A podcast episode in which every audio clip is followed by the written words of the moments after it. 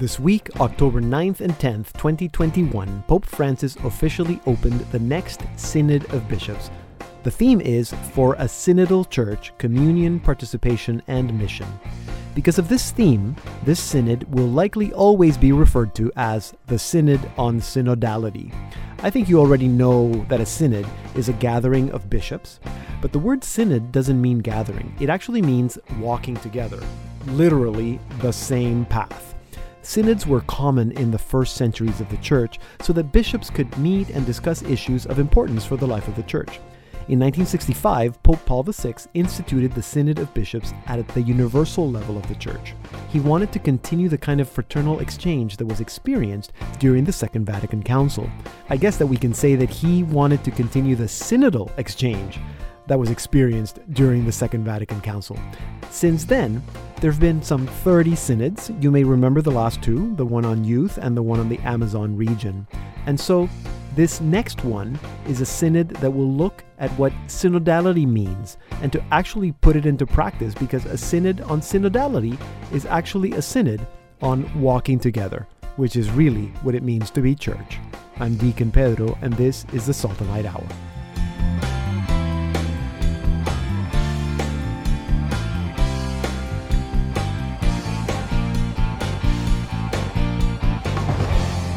Hello and welcome to another all new Salt and Light Hour. I'm Deacon Pedro, and sitting here with me is Sister Marie Paul Curley. It's so good to have you doing the intro with me, Sister.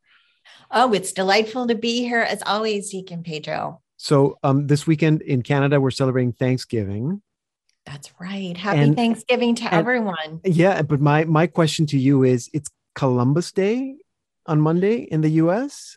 Well, it is in some places, but oh, it's also everywhere. becoming indig- Indigenous Peoples Day as well. So here in Massachusetts, that's what we're celebrating rather than Columbus Day. Okay, so okay, because I was going to ask you, I never really understood why Columbus Day was a holiday, but um, so we just had uh, we call it a National Day for Truth and Reconciliation, and that's going to yes. be September 30th every year, and it's it is a federal holiday. So this Indigenous Peoples Day is in only in some states. It's only in some states. It's not national yet. Um, I actually don't know. It's been kind of developing through the past couple of years, so I'm not really sure where we stand. But uh, yes, it would be great if we had a Truth and Reconciliation Day here as well. Well, it's a well, uh, it might it might Indigenous Day might kind of turn into that depending on on how how things evolve. Um, well, that's good news. I didn't know about that. I'm going to have to uh, pay attention to that. Um, I'm really excited, sister, because this season, so we've always had you and and and uh, Mark Matthews and Jillian and other contributors. This year, we're actually adding four new contributors with four new segments. So there's going to be lots more variety in the program. You'll still be all here once a month. Um, but one of the segments we're going to introduce today, and it's uh, featuring an organization that I'm sure you've heard of. It's called Aid to the Church in Need. Oh yes, they're wonderful. They do wonderful work, um, and they're going to uh, uh, contribute a segment that's titled "Where God Helps." Um, and that's a little bit of a play on words on their their TV program called Where God Weeps. Um, so that's going to be in about five minutes. We're going to be joined by Amanda Griffin, who's in the Montreal office, and Ed Clancy, who is in the New York office. So so it's not just aid to the Church in Need Canada, but aid to the Church in Need internationally. So that that's going to be in about five minutes, and then after that, sister, we're going to have Windows to the Soul. So you're going to give us the Windows to the Soul to a film.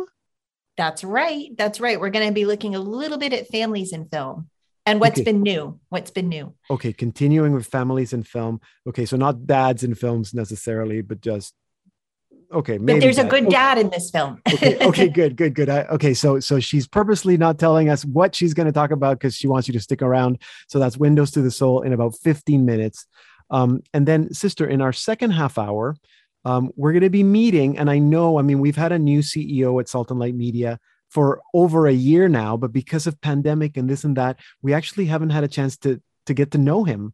So, but I did finally uh, got to sit down with him uh, a few weeks ago for a full like half an hour interview. So um, we're gonna get to meet Father Alan Fogarty. Um, uh, uh, an excerpt of that long interview that we're going to play um, he's going to tell us about growing up in Nova Scotia, about how he found the Jesuits, and a little bit about how what his hopes are for Salt and Light Media as we enter our second decade, because we're going to be 20 years old in two years. I cannot so, believe it. But that that is wonderful. I'm really looking forward to that. I will I will be Make sure you'll stick around. Yeah. Good, good. So that's uh, Father Alan Fogarty feature interview with Father Alan Fogarty, our our CEO at Salt and Light Media, in about 25 minutes. And then at the end of the program, uh, we always finish with uh, a singer, songwriter, musician. We get to play music throughout the show, and I'm very excited because today we're going to be meeting a married couple, Jesse and Kathleen LeBlanc. Um, and I'm a little ashamed to say that I've that we've never been able to have them on the show. Um, I've known Kathleen before she married Jesse. She was Kathleen Dunn uh, for many, many years. I've been in love with her voice and her music for so long. And now she met Jesse and they got married and they do music together. They call themselves Found Together. So we're going to find out why they call themselves Found Together. Um, wow. But we also get to, uh, to, to know a little bit about them and about their first album as a couple. Um, so that's coming up in at the end of the show in about 45 minutes. Um, so a reminder to all our listeners, if you're not going to be around, you know you can go to slmedia.org slash podcast and that's where you can listen to the whole show. You can also subscribe to the show wherever you get your podcasts. So uh, there's no excuses for missing the program.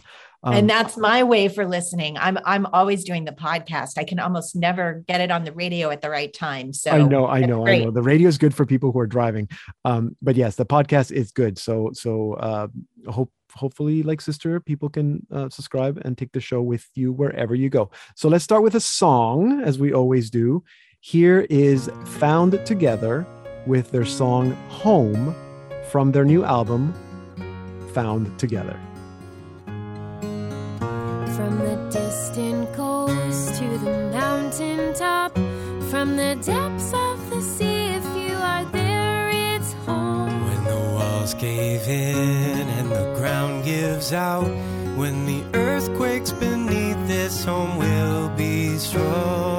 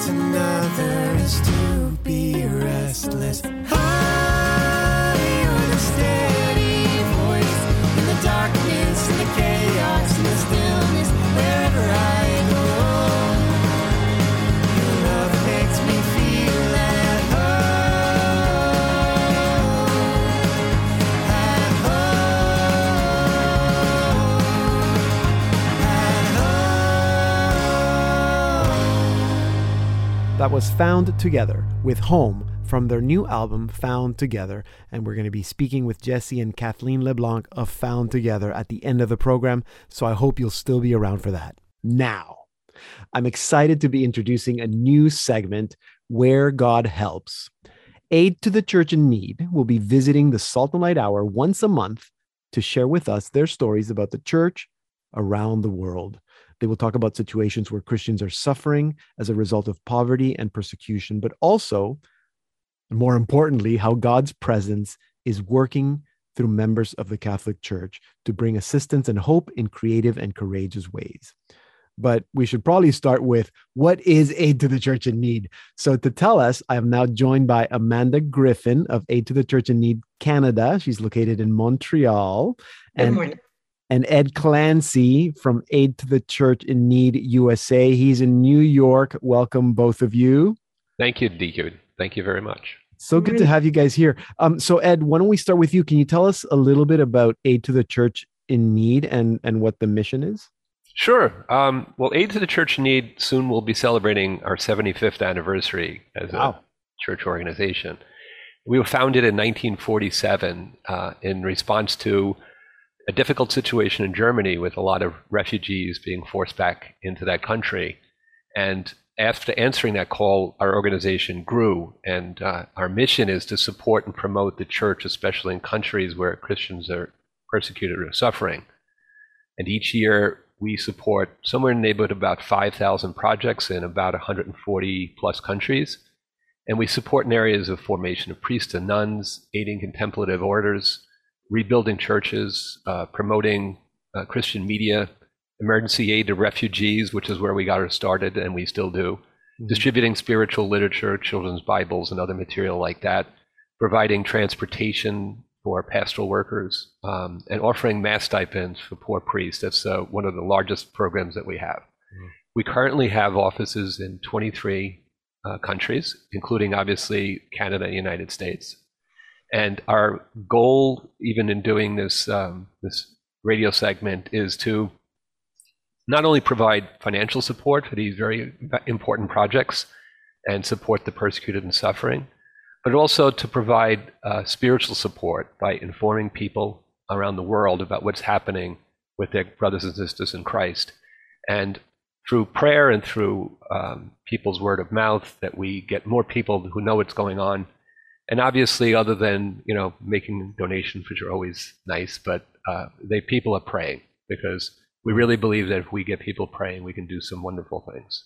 Yeah. Um, uh, yeah yeah i agree prayer absolutely and that's that's good to know that that's uh, that you're that you're the work that you do is rooted in in that prayer um amanda um yes we're calling the segment where god helps can you tell us why maybe and tell us a little bit about what uh the segment's going to be about what you'll be sharing once a month absolutely thank you so much for having us on deacon pedro it's really exciting to be doing this project. And um, I love that the US office and Canadian offices of Aid to the Church in Need are having this opportunity to collaborate as well and to collaborate with Salt and Light is, is so fantastic.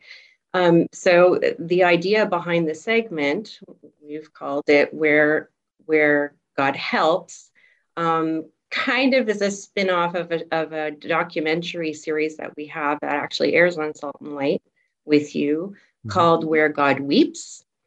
Um, there's also another program called Aid to the Church in Need on uh, on Salt and Light, yes. um, and in those documentaries, uh, they focus on different countries and on different situations and how the how the church is um, helping in those situations. Oftentimes, the church, when there's situations of war or poverty, they're the last ones who stay, and they all also are often, um, you know, the healthcare that's provided. They're the social workers. They're the so we want to bring you some of those those stories of inspiration mm-hmm. um, that touch us so much.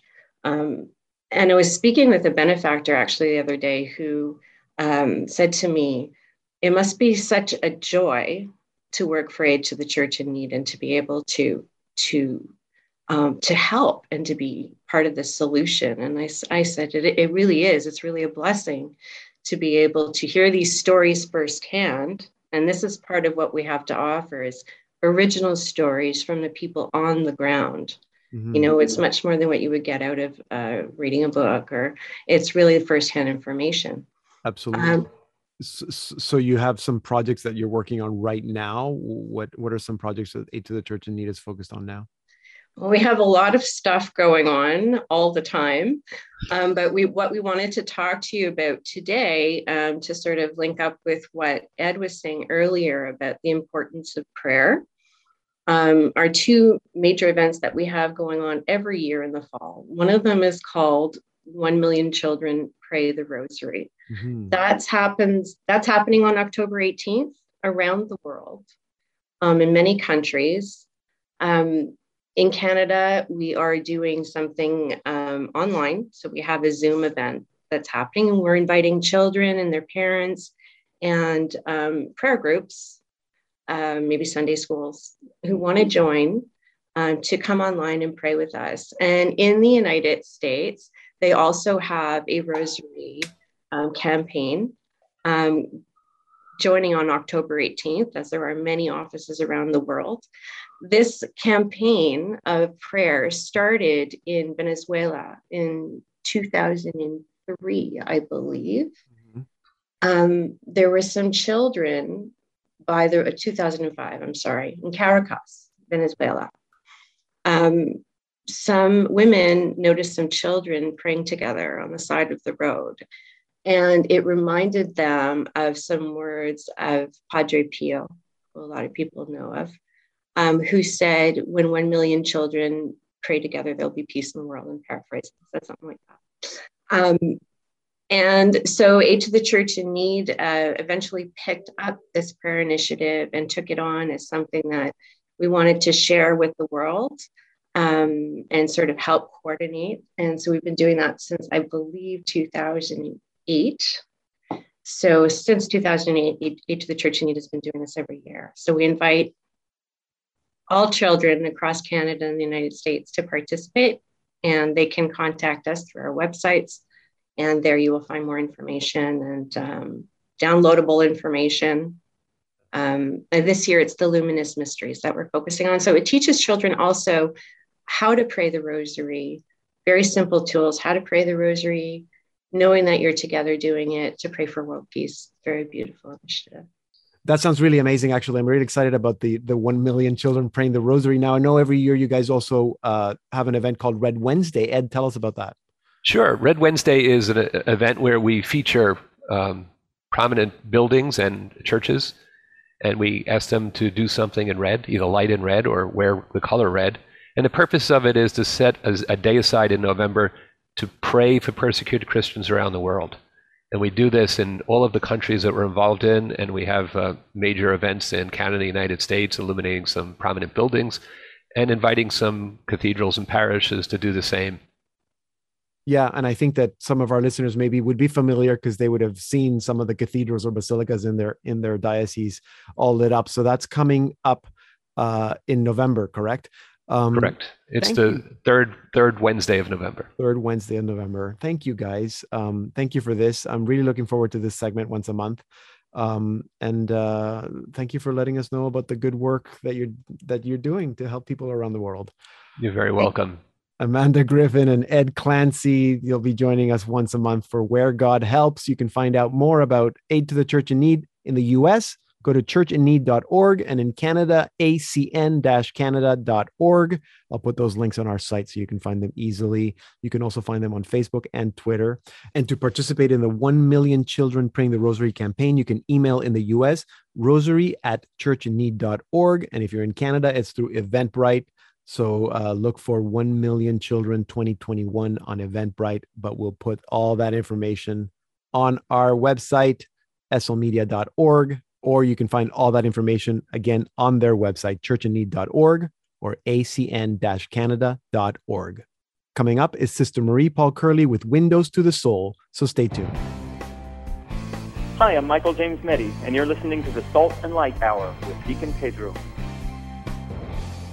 Salt and Light is now available on Roku and Amazon Fire. You can go to slmedia.org slash plus to find out how to subscribe. And now it's time for Windows to the Soul with Sister Marie Paul Curley, who's still sitting here listening, waiting patiently.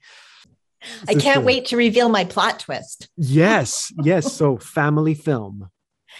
Yes, uh, we have we've had some very interesting releases um, over the past six months or so, and it's been mm-hmm. really hard to track. Uh, I know that uh, before I jump into the the wonderful family film that I want to talk about today, I also want to say I I follow on Netflix rather quote, closely, and I saw that the Squid Game is getting a lot of popularity in the past couple of weeks. And mm-hmm. I did not watch the whole series, to be honest, but I wanted to watch an episode or two in case I wanted to bring it to the show this week. And um, for those of you who haven't seen the ads or whatever, it yeah, looks me. kind of like a, a Hunger Games movie, a Hunger Games TV series, uh, but based on adults. So there's these children's games that adults play um, but with deadly stakes. And it seems to be, I, it, honestly, I mean, I wasn't a huge fan of the Hunger Games movies or mm-hmm. or the books. I think I actually talked about it here, but mm-hmm. I found this series, the first up two episodes, although I'm sure there's some good points to it, for the most part, I found it very explicitly and maybe gratuitously, definitely gratuitously violent. Uh, and I just really didn't want to watch it. Uh, so unless viewers have a particular question about it, I'm going to not review that for that's, us. That's good to know. I had not heard of this. Uh, thank you for telling me to not watch it. But yeah, I guess listeners and, send send sister a, a, a, message and ask her if you want her to review it. I, yeah, no, no, no. I'm still just waiting for the next season of Cobra Kai. that's right, and I still need to see the the, the final season that's up. So yes. I'm I'm looking forward to that. Um, I did, however, find a delightful animated family film that I wanted to share with everybody today. Mm-hmm. It's called it's it actually is a Netflix film. It's called The Mitchells versus the Machines. And I, you know, most animated films have a rather targeted audience. It's little kids, and maybe with mm-hmm. parents flow, you know, thrown in, or maybe it's middle grade kids. This this animated feature, I think, really works for the whole family, mm-hmm. um, as long as you're able to enjoy you know the aspects of diff- the different aspects of the film that appeal to different ages it's it's a very entertaining film about uh, a family that's quite quirky everybody's a little eccentric in this family we've got a dad a mom an older sister and a younger brother mm-hmm. um, the daughter's ready to go off to college and has always felt a bit of an outsider um, and there's real challenges in the relationship between the daughter and the father. Uh, but they decide to take the daughter to college on a road trip. And in the process, the robot apocalypse happens. And yes, uh, so it's very deliberately animated. That's a good plot twist. the robot apocalypse. And uh, basically, it's a smartphone smartphone that's developed into a robot that takes over the world because they don't understand why families or people or humanity are worth saving. Okay. Uh, they just see the problem problems in family and human living, and so it's very much. Uh, uh, although it's very lighthearted and very entertaining, it has a little more substance to it. And this this this family that seems to be very messy and does not have it all together actually ends up no spoiler it's a spoiler here but i don't think you'll mind. They do end up saving the world yeah. and saving humanity but how they do it is is the whole entertainment. And what i love about the film is this father daughter relationship that happens throughout the film that's developed really well. Um, the father uh, is really critical of his daughter's approach to things but but in a justifiable way like he's very understandable mm-hmm. and the daughter just feels like you know she doesn't belong and she's so eager to go off for, to college and get away mm-hmm. from her family that she feels are holding her back and from being her her best self her true self she's a filmmaker so it's delightful to see that portrayed in the animated and and, and her animated films which honestly, I think they're really teen friendly because they kind of went right by me. but I really, but I still enjoyed it, all the vivacity of of this teenage daughter and and the filmmaking that she does, mm-hmm. and she communicates through the films to the audience, but also to her father in the film. And that becomes a very powerful pro for technology, which is highly critiqued throughout the film. As a matter of fact, the film starts with a very typical family meal where the father says, Everybody turn off your screens for 10 seconds and see if we can make eye contact for 10 seconds. Oh, so wow. it has a very nuanced approach to looking at technology and the use of it in family and in society. So there's this is a really entertaining film with a little more substance to it. Interesting. You can really say what's the role of the iPhone or the smartphone or the the Android phone in my life? Uh, how does it affect my relationship? How do I use it for good? How do I use it for not so good? It critiques, uh, you know, technology. There's a line from the creator of, I mean, I think it's spoofing Facebook and Instagram and all that. Yeah. But he's the, creator of this uh, monopoly of media who actually causes the robot apocalypse says it's almost as if stealing people's data and giving it to a hyper intelligent AI as part of an unregulated tech monopoly was a bad thing. You know, and this is this, it's it's like and it's, exactly what's happening right now in the news. Yeah, doesn't it? Wow. It feels it's such a timely film. So I think in terms of the the one the weakness that I find in the film is that it never really does articulate well the value of family. So it's a weakness in the film. And I was going back to the letter of John Paul to families for the year of the family back in the mm-hmm. 90s that we had. And I, I know Pope Francis has done some wonderful uh, uh, it's homilies to families, especially for World Family Day. But you know, he talks of John Paul talks about that the family is that the first place where we experience love and communion, and it sets up how we relate to mm-hmm. everybody throughout the rest of our life and how we understand our relationship even to god.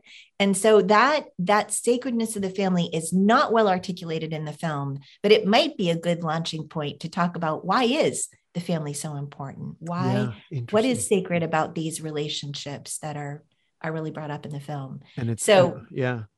Amazing how a robot apocalypse can make you realize how important family is yeah, I, there's, there's all kind of little nuances in the film. I'm looking forward to. I haven't written my review yet, but I'm looking forward to posting it because there's right. a lot of little points that they make that just kind of help you think about things in a little bit of a different way. So, good. but in a so, fun way too. So the Mitchells versus the Machines. It's a feature length. It's feature length. It's available on Netflix, and it's uh, for uh, the whole the family, ages, all ages. I would say so. I mean, you, you have to be yeah. least, you know, able to follow a story, but yeah, it's really okay, fun. And good. I think even teens and older teens would enjoy it too. Okay, fun. Okay. So looking forward to watching that. Always looking for a, a good movie to watch. Sister, thank you so much. Uh, it's good to see you again. And uh, we'll see you again in about a month. In about a month. I look forward to it. In the meantime, you all are in my prayers.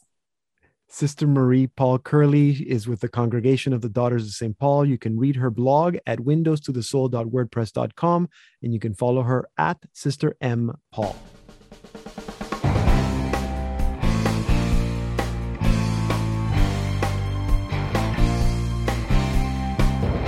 Coming up in our second half hour, a featured conversation with Salt and Light CEO Father Alan Fogarty, and we meet singer songwriters Jesse and Kathleen LeBlanc also known as Found Together, so don't go anywhere.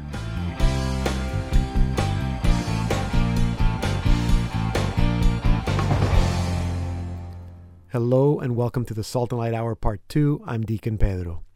On August 1st, 2020, Father Alan Fogarty was appointed the Chief Executive Officer of Salt and Light Media. I finally had the chance to sit with Father Fogarty and learn more about him, about growing up in Nova Scotia, his vocation story, early years as a priest, and his hopes for what is to come for the church. Here is an excerpt of that conversation. Father Alan Fogarty, thank you for being with us today. You, you, you grew up in Nova Scotia. Um, what do you remember about growing up in the east coast of Canada? Well, what I remember is, uh, well, many things, but, uh, you know, I come from a very large family. I have eight older brothers and two yes. younger sisters. And, wow.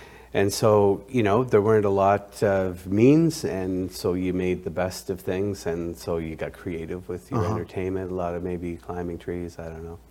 and, uh, but growing up, the music was very much a part of, mm-hmm. Nova of Scotia. Nova Scotia, as yeah. most people know, and and certainly part of my life. So I grew up with a fascination and uh, uh, basically, I think I could say I was enthralled with the bagpipes And okay, so, I was going to ask you what instrument? The bagpipes. Yes. So I uh, I played very seriously uh, the bagpipes. I played in a, in a grade one pipe band and played uh, in solo contests professionally. Wow. And so you know, it was a real very serious part of my life for a long time. But what I remember about it most was the friendships really that mm. I I made during that time and uh, with other piping and drumming right. friends and so right. on, and even in through Highland dancing, so the whole cult, Catholic culture. Fun was it? So so you you mentioned it ten, so eight older brothers and two and two. Young, so there's so that's I'm the 11. ninth son in a row. Wow. Right. So your mother's a saint. She is. She's still alive. She's still with us. My my dad passed uh, some years ago, but mm-hmm. he uh, she's an amazing woman, and I she's one of the of the strong memories of my past. Really, so because I'm assuming Nova Scotia, large family, very Catholic family. Yes, yes. So we we took up a whole pew in the church on Sunday morning, and and of course we went to the 9 a.m. mass, yes. um, which we all love to get out of bed early for on a Sunday. Yes. And so there there are memories around that, but yes, we were we were a very Catholic family. Were you a server? I was a server. You and all your brothers, probably. I, I don't know if they were because uh, the interesting thing there is like the first eight are a year apart, and then they're four years. There are four years between oh, my okay. uh, brothers, wow. and my brother and me, and so I, am not really sure if they did. I think some of them did, and uh, just little stories there. Now that you mention it, they, because a couple of them I think still remember the Latin, so they Oh they gosh. were they were yeah because they're it's good that you mentioned that they're much older than you because yes not... well see vatican ii was i was born in in 63 so vatican mm-hmm. so ii was just, just getting happening. so my older brothers mm-hmm. they were still serving the latin mass so how do you get to meet the jesuits the way I got to meet the again through the a pipe band connection, okay. I was walking. I was living in Halifax, studying there, and I was walking down the street one day, and there was a, a person for, that I played in the pipe band with. He was a, an excellent drummer, in fact, mm-hmm. snare drummer, and who became what left teaching and became a priest for the Diocese of Antigonish, Father Neil McKenna. Mm. And so Neil was walking down the street. We said hello, but he was with two other people, and one was a Jesuit priest. So we went out to dinner the day the next Mhm. day, and I stayed in touch with this Jesuit priest, and he eventually from Seattle, and he eventually, you know, just said to me, "I'm kind of hearing a vocation there. Do you think that there's um, that, that is that's possible?" And and I'm saying, "Yeah, you know." And then I thought the, the Jesuits, you know, was really kind of Right. out of my reach because it seemed that you you had to be really smart to be a Jesuit and all these sort of things, and I wasn't thinking of myself that Mm-hmm. how old were you I was at the time, I would have been 22 Okay. when this was going on, Mhm. and then 23, 24, 24. So he just said, What about, you know, just going to see somebody I know in Toronto? okay Talk to him, work through it, and if it's not for you, it's not for you. So I did. I reached out to the person who happens to be Archbishop Terry Prendergast. we talked. He says, okay, you should meet the vocation director. right And it went from there. Yeah. And so, wonderful yeah, and, and, and it was interesting because I thought of other, other kind of roads into Mhm. the priesthood. And, and as I approached those, it just seemed like it wasn't happening. When it came to the Jesuits, like all the all doors the doors opened. opened So for me, that was kind of uh, an experience of the Holy Spirit. Yeah. I, I was getting confirmation, Yes. and, and one thing led to the next. And it's not like it was an easy, you know, it was a given that if you show up at the door, you're going to, to be accepted. Yeah. You know, the application process took six months, and it's Yeah. rather detailed. yes And so, yes. you know, and interviews and so on. we're about to enter our 20th celebrate our 20th anniversary um, what what excites you about salt and light media that you'd like to focus on as we enter our third decade Well, I think it's it's kind of hard to say one thing. So, and and people who know me would say, well, he's never focused on one thing. So you know, this fits fits very well with that. But you know, I would I would see there's a, a role that Salt and Light has to play with the church. And so, how do we serve the church and what's happening because obviously the church needs all the kind of positive energy that it has to be brought out through the platforms that we have. So, like you say, with, with teaching and all this other mm-hmm. infrastructure that's going on to make things happen behind the scenes, mm-hmm. we so often hear the negative things of the church. I'm not saying they're not there, but I don't know about you, but I'm kind of tired about yeah. hear, hearing about them and, and think the light needs to be shone on the positive things and, and on people struggling, but struggling to do good things. Mm-hmm. And so there are the stories, and Salt and Light can tell those stories. Yes. Salt and yes. Light can bring alive uh, the presence of, of Jesus in the world and the Holy Spirit in our hearts. And so that's where I would see, generally speaking, whatever we do, whatever the programs are, whatever the shows are, uh, however, whatever platform it's on, we can really find those people mm-hmm. and animate that for others so that hopefully uh, people are not just sitting watching these things, whether it's a one minute thing or a one minute clip or a 30 minute, 60 minute documentary, but and then, then just vegging there, saying, mm-hmm. oh yeah, next. But something that we do that can inspire people to act in the world, to be agents in the world, mm-hmm. to find others who are doing similar things, to be strengthened in that, reinforced in it, so that everybody benefits. Because really, you know, here it's a platform, and like none of this is about me. Nothing. This is not about salt and light. This is about Jesus in the world. This is about God, and this is about helping others. Mm-hmm. So, you know, as a Jesuit, we, we talk about in our education about forming men and women for others, because we mm-hmm. have boys in, and girls in yes. some schools. And then certainly in the university level, it's, mm-hmm. it's coeducational. So, um, how do we form men and women for others, for and with others? So if we just give people a good education, then okay, so you know anywhere can form a genius. Mm-hmm. But if you have somebody with a heart and mind that's united, that's that's interested in in looking beyond their own interests to help others, to draw them in, to bring life to them, that's where it's at. So I think Salt and Light is a brilliant way to do that. Yes. And uh, so I'm a, and I'm a kind of an excitable person, and so I have to stop thinking about all the possibilities of Salt and Light and how we can respond to what's going on in the world, how mm-hmm. we can help the mission of Pope Francis, mm-hmm. who we know. It's just like I, recently I, I, was home in Nova Scotia and people were asking me, well, because they know that I'd met Francis, uh, Pope Francis a number of times, what's he really like? And I found myself saying that I think perhaps he's the most important person to hit the planet in at least the last 200 years. He is, he's the real deal. Mm-hmm. He works very hard. He's focused. And he's, we know he's pushing boundaries, but what he's doing, I believe, is he's calling people to responsibility and accountability. Mm-hmm. Because we know that we can, we can get going on our own agenda and we can forget what's really important. To be called back to that, nobody likes to be corrected or called mm-hmm. back to that. But we always have to be open to being mm-hmm. corrected mm-hmm. and so that we can grow and be better mm-hmm. with Jesus at the center. And so, Francis, if anyone has emptied himself like Jesus has, I think eh, on this planet today, like we don't know for sure, but excuse me, uh, I think Francis is a person we can see from the, the fruits of his labor and how he's doing things, that he is a person who mm-hmm. is very much like Christ. Yeah. Thank you for sharing that, actually. Welcome. He's an amazing man. Yeah. yeah. Well, I look forward to all of that with you as we move forward. Father Allen, thank you. Thank you very much, Pedro. Um, I'm very happy to be here, and I look forward to great things happening.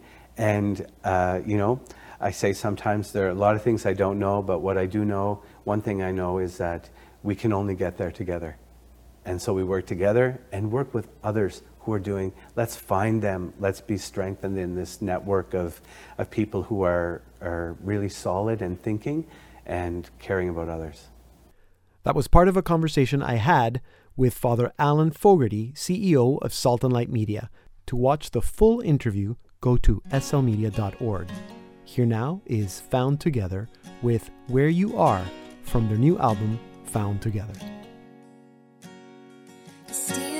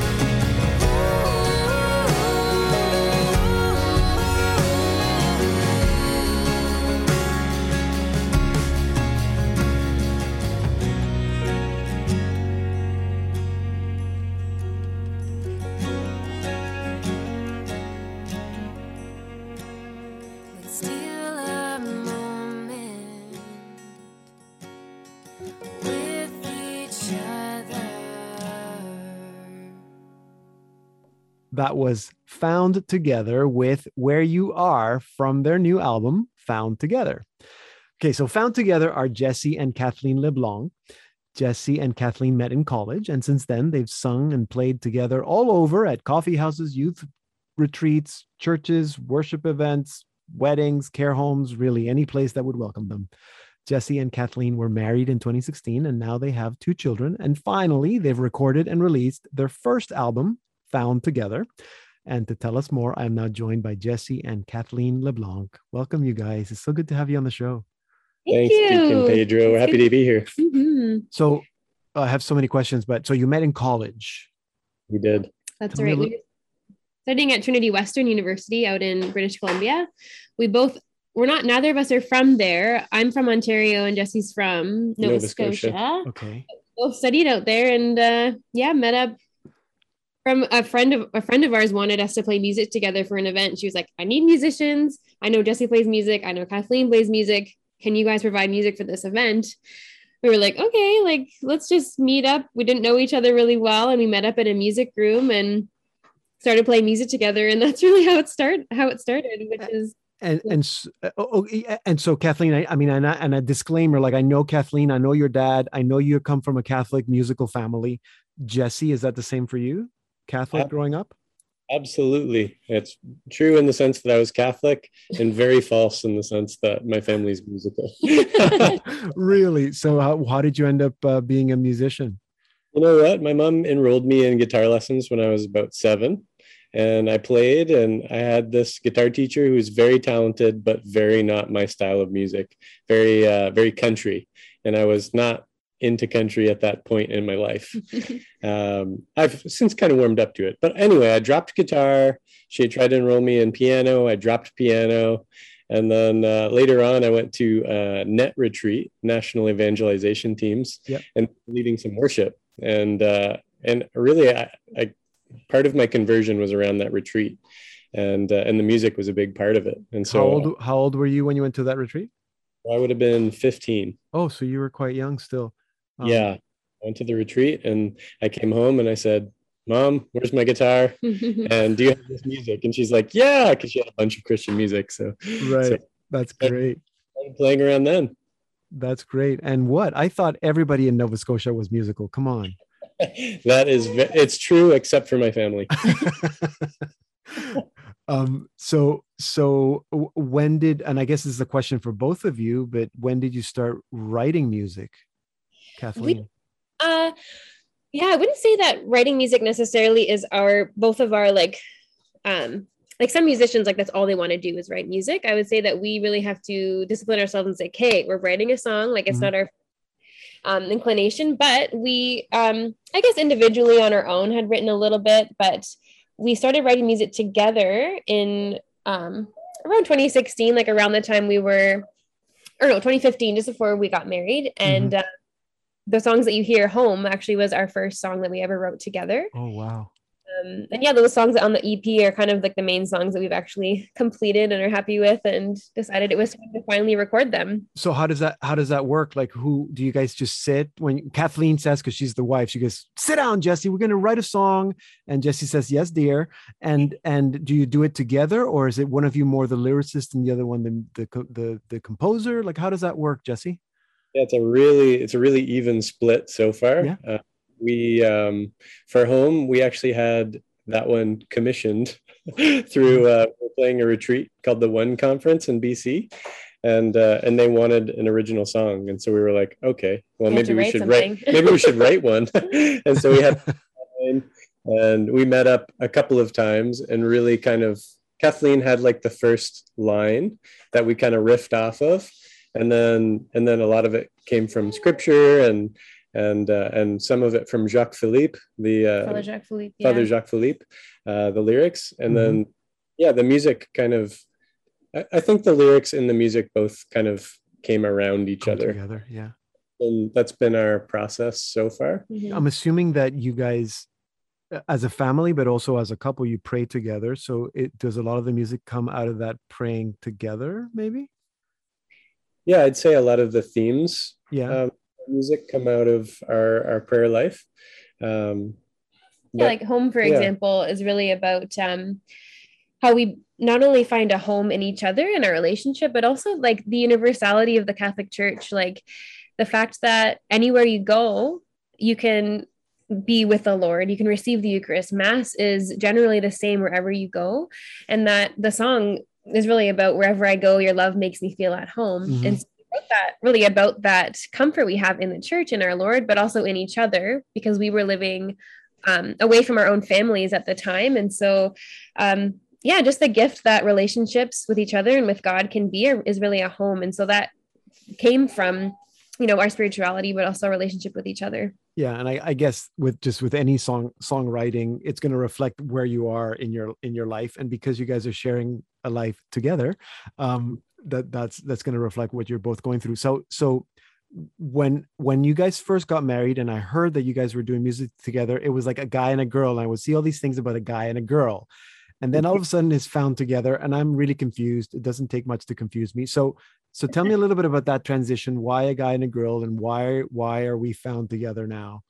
Yeah, absolutely. Uh, a guy and a girl was was simply because we needed a name and we were kind of tossing things around, and it was kind of silly, yeah, uh, kind of fun, and, uh, but also really vague. And you'd, you'd tell people like, "You're and a girl, search us," and it's like, "Nope, can't find you." There's lots of guys and girls. And so we were thinking about changing our name to, you know, Kathleen and Jesse, a little bit more searchable, a little bit more discoverable, and and we kind of took it to prayer and um, we thought that um, that yeah we, we wanted to do something more intentional and so we wanted our name to relate to our ministry um, and and yeah we prayed about that for a long time probably a few months before we actually kind of came up with found together and uh, and yeah and and just kind of it was a total change of chapter and uh, and basically the thought behind found together is um, really being found um, by each other, by your spouse, by your friends, by God, uh, and allowing yourself to be found. Mm-hmm.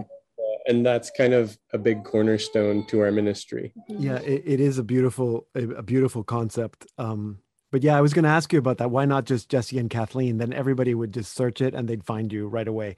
Um, but I guess found together, they'll find you too.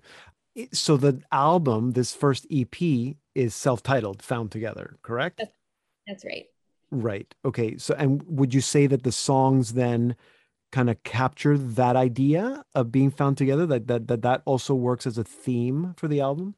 Yeah absolutely. Each of the songs in their own way um explain the the beauty of relationship the beauty of like i said finding a home in each other but also um you know where you are is all about um realizing that you've been maybe physically together for a long time especially like spouses can relate to this like you spend a lot of time together but maybe it's not intentional time. Mm-hmm. so where you are is about just taking a step back and saying wow like i miss you. Let's reconnect. I want to get to know you more and fall in love with you more. So that's what where you are is all about just allowing your spouse to love you and to and to love them in return.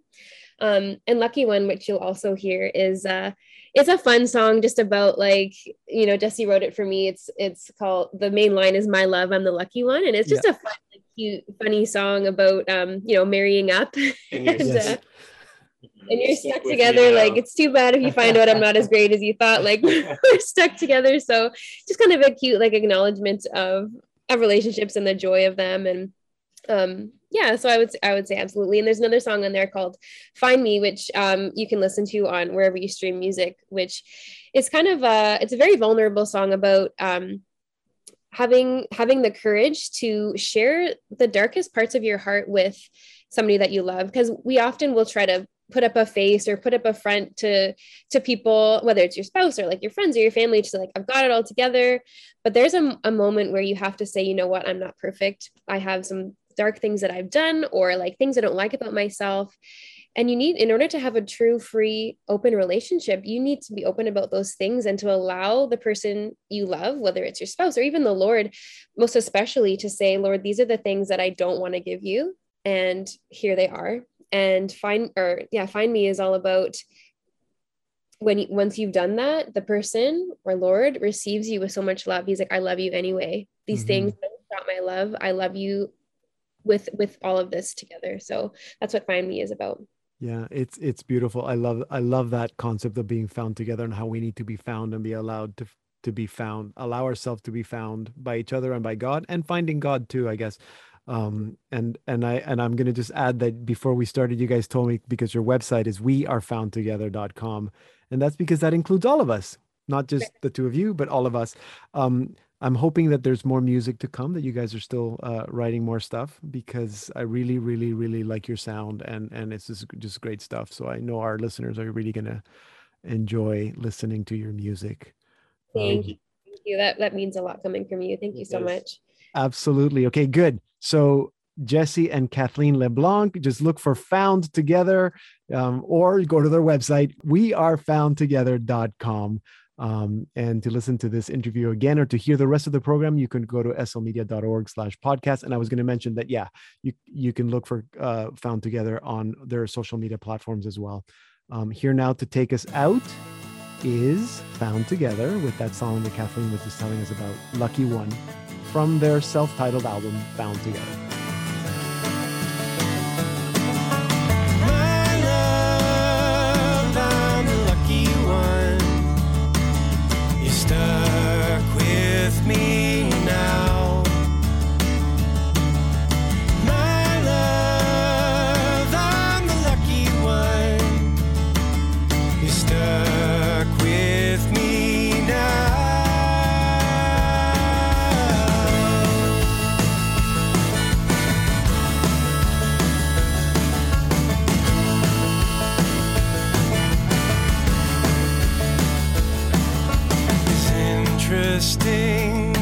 As a one note song.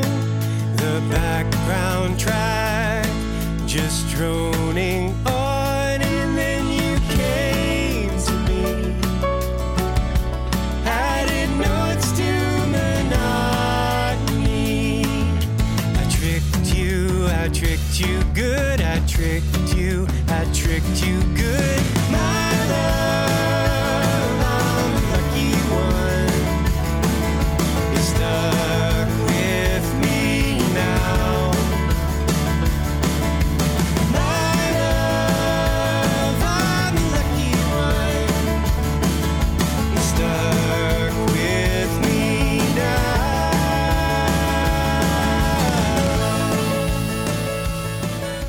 listening to Found Together with Lucky One from their album Found Together. And that will take us to the end of the program. Remember that you can listen to the Salt and Light Hour podcast anywhere you get your podcasts. You can also listen to every single Salt and Light Hour program that has ever been made at our website, slmedia.org slash podcast. And you can find me, Deacon Pedro, on your social media. You can also email me. I love emails, pedro at slmedia.org. Next week, we'll be meeting liturgical composer Stephen Pishner. And also, we're going to meet the host of the new Catholic Youth series, Studio 316, Shevin McCullough. So that should be fun. I hope you can join us. Thank you for being with us today. Continue to pray for each other and take care of each other. I'm Deacon Pedro, and this has been the Salt and Light Hour.